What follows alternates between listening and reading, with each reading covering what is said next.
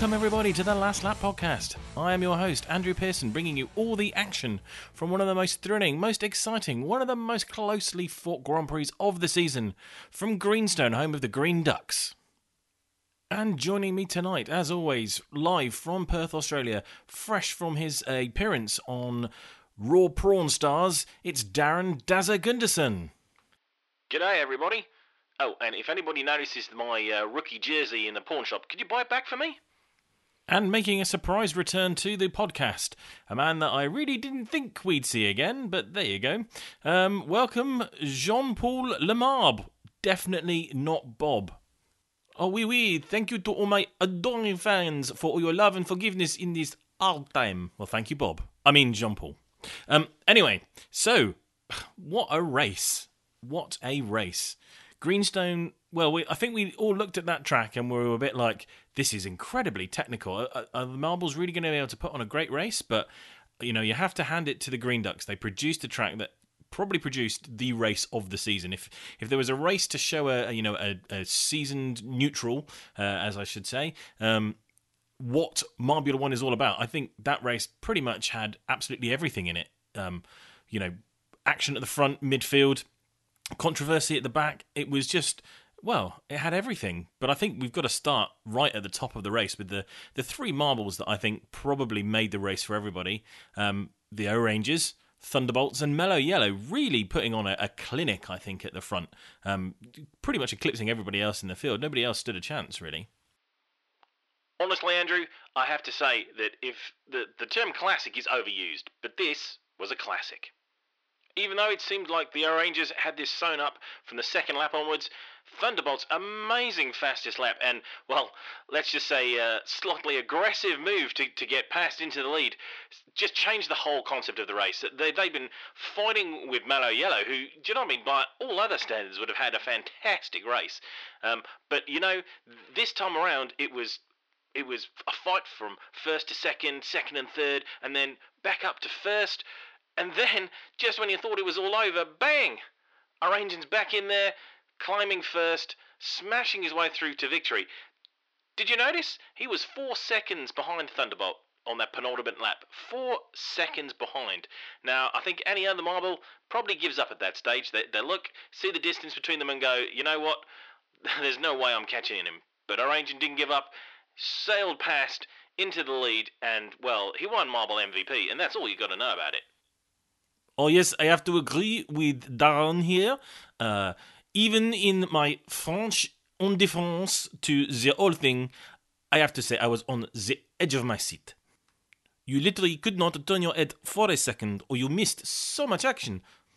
It was a little surprise to me to find that uh, Marbula One was trending on Twitter at such an amazing rate after that race. Absolutely superb from start to finish. You know, there is a reason why they call it Grand Prix racing, but I believe the audience in this particular case was the winner of the Grand Prix. Indeed, you may say the Jean Mello, I mean, uh, Mellow Yellow, uh, may be very disappointed in this race, but I think in such a classic, you have to accept that sometimes you are the bit part player on another marble stage. Absolutely.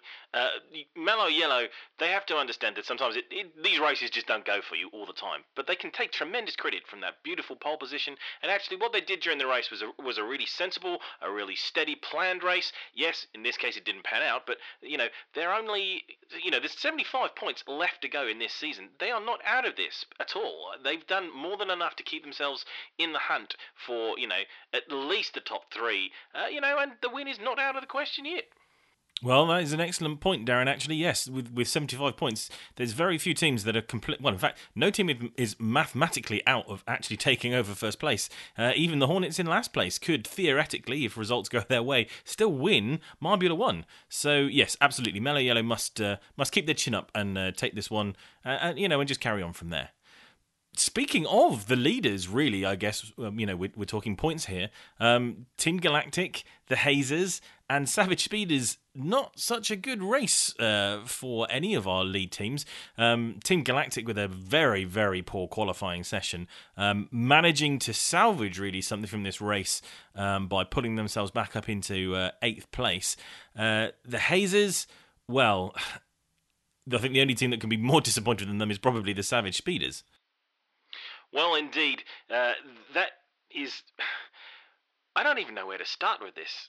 If I'm completely honest, I, I tried to analyse their races, and well, I think Hazers will look back and see that realistically, what, what happened to them um, was a, a, case that it's its first lap.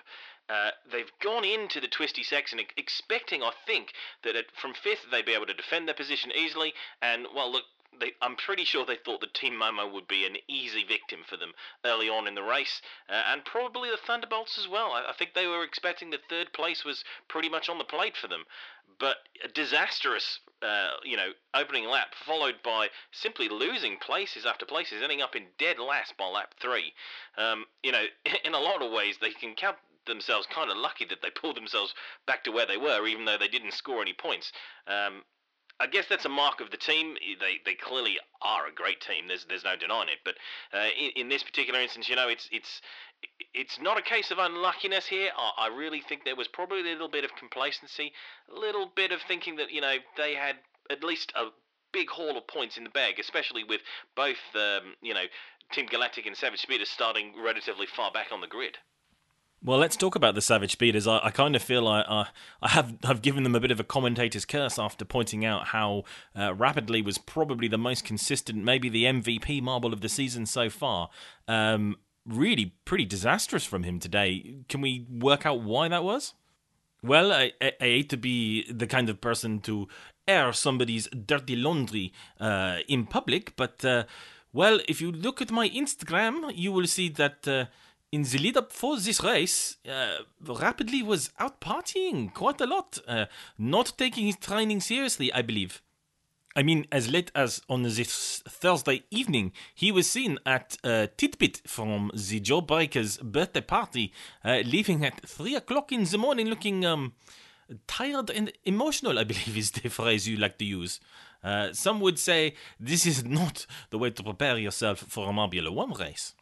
Yeah, I, I, think the coach will be taking him aside for a, a, stern word, making sure that he understands that the, you know this kind of behaviour just isn't appropriate. These are professional athletes; they need to be preparing, you know, all week for the, for these races. They come thick and fast. You you can't take two days out of a training schedule to uh, go and have a booze up with your mates. It's just not going to happen. Well, I believe our roving reporter is actually at the mountaintop training retreat uh, for the Hazers, uh, looking uh, to grab an interview with uh, Hazy, the captain um, of the Hazers, about his disappointing performance in the race. Um, Roger, are you there? Ah, hello, Andrew. Yes, I'm coming to you live from this jagged peak in the middle of absolutely nowhere. I do have an interview lined up with uh, uh, Hazy. He's here somewhere. If I could see through this damn fog. Um, uh, bear with me a second. I, I, think I see him over there. Give me, give me two seconds. Okay, Roger. Uh, we'll wait for you to uh, go and find your interviewee.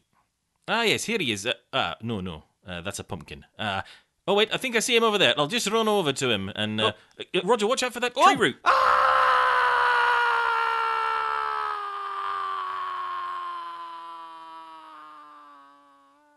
Oh dear. Well, moving swiftly on, um, let's talk about the Limers, who, uh, well, I mean, Origin was a shoe in realistically for um, MVP of the race, but really, I, I think you've got to be looking at um, good old Lime Lime starting, you know, um, just four places off the back. Um, jumping massively on the first lap and then just climbing places really to score what's a really impressive fourth place. Probably, you know, in a lot of ways you might have looked at Team Galactic's rise to be one of the best, but but Limers eclipsed them really with with such a great showing. Oh man, uh, the things I could say about Lime Lime, uh, the superlatives. The, the man is just he's out of this world. What a great competitor! And do you know what? One of the other things is he's one of the nicest human beings that you could ever meet. We uh, we did a telethon uh, last last year, I think it was. Uh, Marbles in need, and well, the guy was just on form the whole entire time, keeping everybody's spe- spirits up, um, getting involved in absolutely everything, making a complete fool of himself just to raise money for those less fortunate than himself. I, I really, you know, I am so pleased to see him doing well. I have to say, I think his uh, his performance here comes from uh, an understanding of the track that a lot of the other marbles were not able to get a hold of in a quick enough amount of time. I'm not sure if it's the sort of semi-aquatic nature uh, of Greenstone where they've had to, you know, reclaim so much land to build the track. Uh, but you know, with the undulations that you see in that that kind of um, you know environment, um, it's all about riding the waves uh, of the kayak and, and, finding the lines that you know are not necessarily what everybody else is going for. And I think that's really where this victory came from. And of course, he's outscoring his uh, compatriot to 24 points to one at this stage. Um, what does that say about Sublime? Is it time for a change? No, no, I do not think you will be seeing a change in the Limers uh, anytime soon. Um, Sublime okay, the results have not gone his way, uh, but I know that he provides uh, such moral support for everybody in Limers. Uh, he is invaluable. Uh, you will see that without a marble like this within the team structure, uh, teams are, are want to uh, to give up and, and fade in races because they, they have nobody to fight for. but in this case, Sublime, I think, really lifts everybody in that team. Um, if only their fans could stop fighting for five minutes, I'm sure they would pick up on the lovely vibes from everybody inside the team. You know, uh, that's a really good set of points, really. It's something we maybe often forget as, as commentators and, and analyzers and, and fans of the sport is that there are real people uh, behind the, you know these races the, the competitors they they aren't robots um, they're going out there doing their best week in week out and it's difficult to see. You know, the, the community is such a wonderful community in the main, but there's there's always going to be one or two trolls out there who want to make life difficult. And something we want to address on the podcast is the treatment of Mary from Team Primary, who over the weekend suffered some terrible abuse online.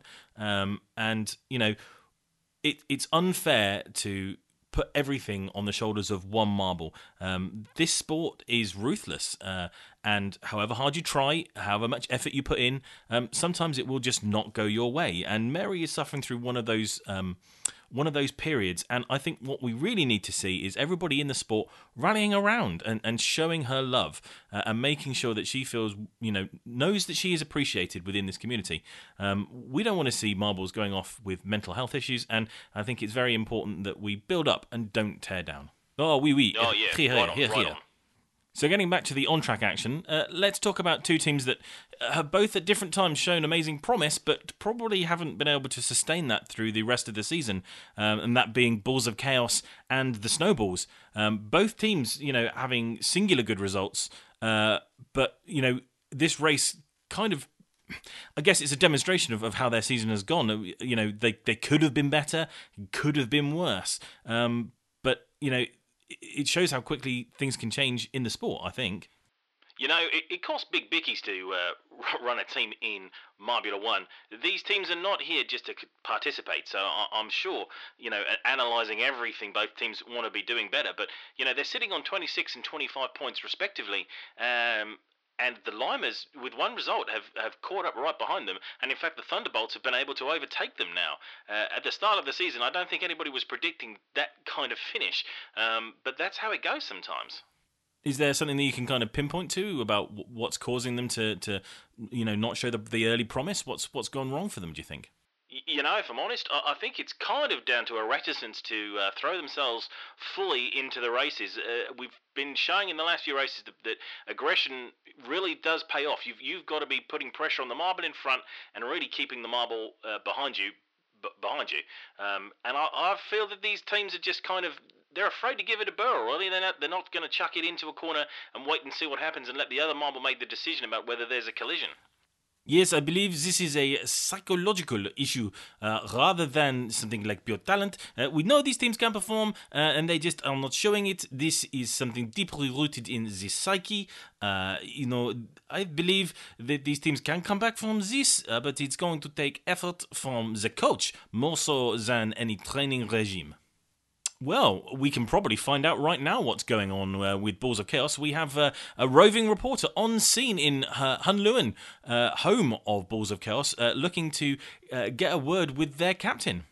Uh, yes, hello, Andrew. Ian here. Um, I am with the captain of Balls of Chaos, Anarchy. Anarchy, could you tell us what are your thoughts and feelings after such a disappointing race at Greenstone? Um, Anarchy? Are you. What does that mean? No, I. Read the note. Okay, uh, let me. Uh... I am on a vow of silence until the next race. Oh. Well, um. Yes, it doesn't look like I'll be uh, getting any response from uh, Anarchy of the Balls of Chaos, so uh, back over to you, Andrew. I don't suppose you could tell me where the toilet is, could you? Yeah, mate, it's just over there. Oh, you mother. And thank you, Ian. Well, let's finish off the uh, podcast by talking about two teams who, by their standards, had a really excellent race, scoring great points and pulling themselves further up the uh, up the table. That is the Rojo Rollers and everybody's favourite second team, Team Momo. Well, an amazing fifth place for Rojo Rollers and sixth place for Team Momo.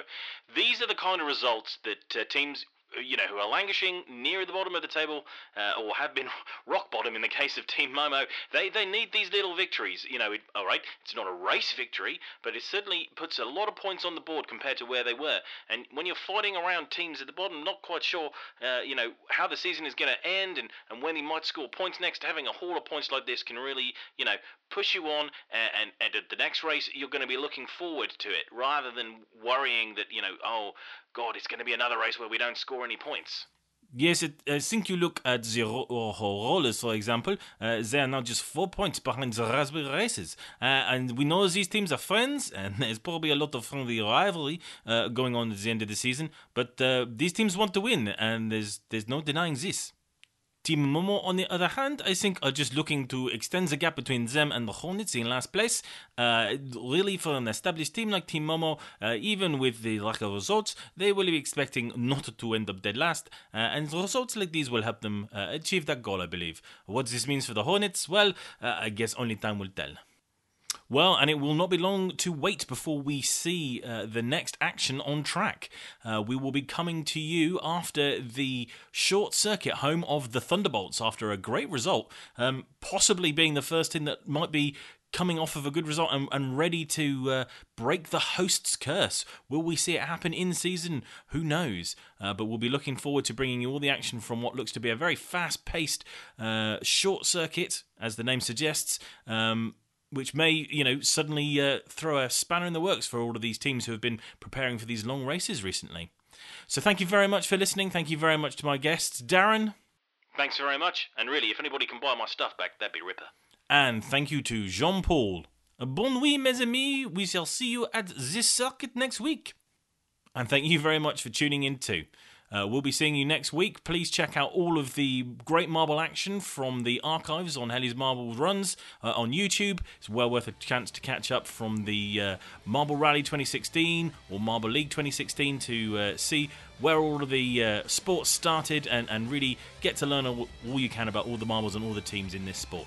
So thanks very much, and we'll see you then. Bye bye.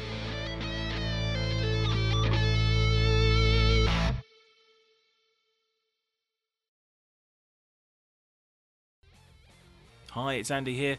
Just wanting to thank you, GGhost27 from Reddit, for his wonderful lap by lap charts, which every week make uh, writing this podcast so much easier. Uh, thanks to Helles, obviously, for letting us uh, do this podcast. Just a reminder that we are an unofficial podcast, uh, not affiliated particularly with the uh, Marbles, just enjoying his content and uh, trying to make the most out of it. Uh, just a little reminder that we are still looking for people to um, create uh, and um, add content for the uh, podcast. If you think that you have a skit idea that you would like to send in, please send it uh, with an MP3 file explaining uh, what you want to use it for to submissions at Last Lap Podcast, and we'll be looking to put it in the show. Thank you. Bye bye.